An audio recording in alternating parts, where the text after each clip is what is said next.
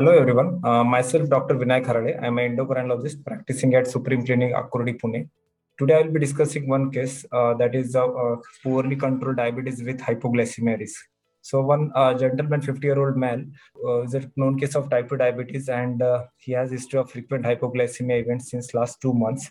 And currently this uh, patient is on metformin 1000 milligram BID and uh, also is taking glimepiride 2 milligram BID dosages. And on investigation is HbA1c was 8.2, EGFR 88, LDL uh, 90, HDL 36, triglyceride 126, LFT normal, RFT normal, and on examination is uh, BMI 31 is obese, BP blood, pressure is normal, and heart rate is also normal. So we all know that uh, we have to optimize the glycemic control with cardiorenal protection, which is a very primary treatment consideration in all our type 2 diabetic patient. And uh, HbA1c goal for many uh, non-pregnant adults should be less than 7%, except there are certain situations where we have to keep the HbA1c below 8% per like those who are elderly patients with uh, uh, end organ failure. And uh, we all know that in 21st century, type 2 diabetes has reached epidemic proportionally globally, and Indians have tendency for earlier onset of type 2 diabetes. If you compare with the Caucasian, we have almost a decade earlier onset of type 2 diabetes, and also we are at higher risk of cardiovascular complication as against the uh, Caucasian population. So there should be a strict glycemic control is very important in type 2 diabetes management uh, where we need to keep uh, fasting plasma glucose below 130, PP below 180, and HbA1c below 7%. But while doing this, uh, we have to be very careful that our patient uh, should not suffer from any type of hypoglycemia, whether it is mild, moderate, or even unrecognized hypo, hypoglycemia. And sulfonylurea plays a very important role in a glycemic control. It's a molecule that we are using since many decades and uh, it's a direct the action of sulfonylurea we all know that it increases the insulin secretion in the blood and there is a highest risk of having hypoglycemia among all the oral anti-diabetic agents.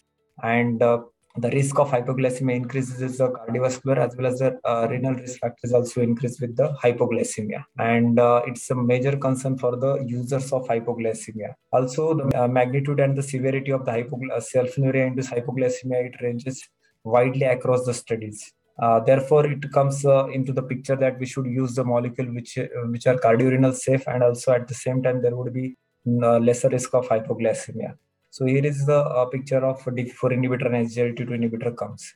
Uh, there is a strong relation rationale for the combination of these two molecules, that is DPP-4 inhibitor and SGLT2 inhibitor in patients with type 2 diabetes, because these two drugs exert a different and complementary glucose lowering effects.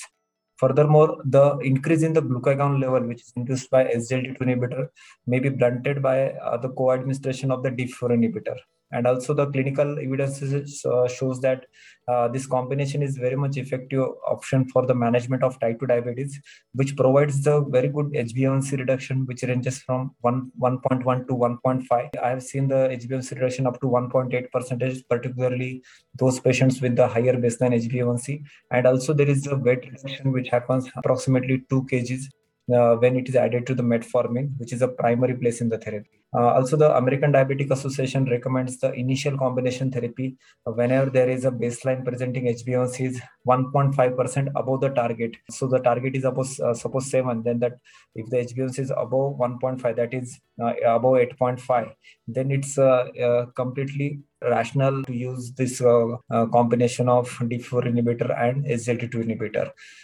and uh, this unique combination also lends itself readily to early treatment intensification because because there is a good tolerability low risk of hypoglycemia and possible weight loss uh, mechanism and also uh, minimal uh, treatment burden so in one pill uh, patient able to achieve the good glycemic control plus this additional cardiorenal uh, advantages are there with this molecule and also there is a lesser risk of the genitourinary infection when this combination is given unless we give, give the separate SGLT2 inhibitor there would be higher risk of the genitourinary infection, but in the combination, these chances are also less. So the clinical experience with D4 inhibitor and SGLT2 inhibitor combination, it shows that they can be used with a good safety profile and low risk of the adverse event like hypoglycemia and weight gain, which, which was there with the sulfonylurea in our patient. So uh, also I mentioned that the uh, there is a reduction in the incidence of the genital infection associated with the SGLT2 inhibitor uh, has been reported when the D4 inhibition inhibitors are added. Uh, perhaps because the better glucose control, although other possible mecha mechanisms remains to be investigated. Thank you very much for your patient listening.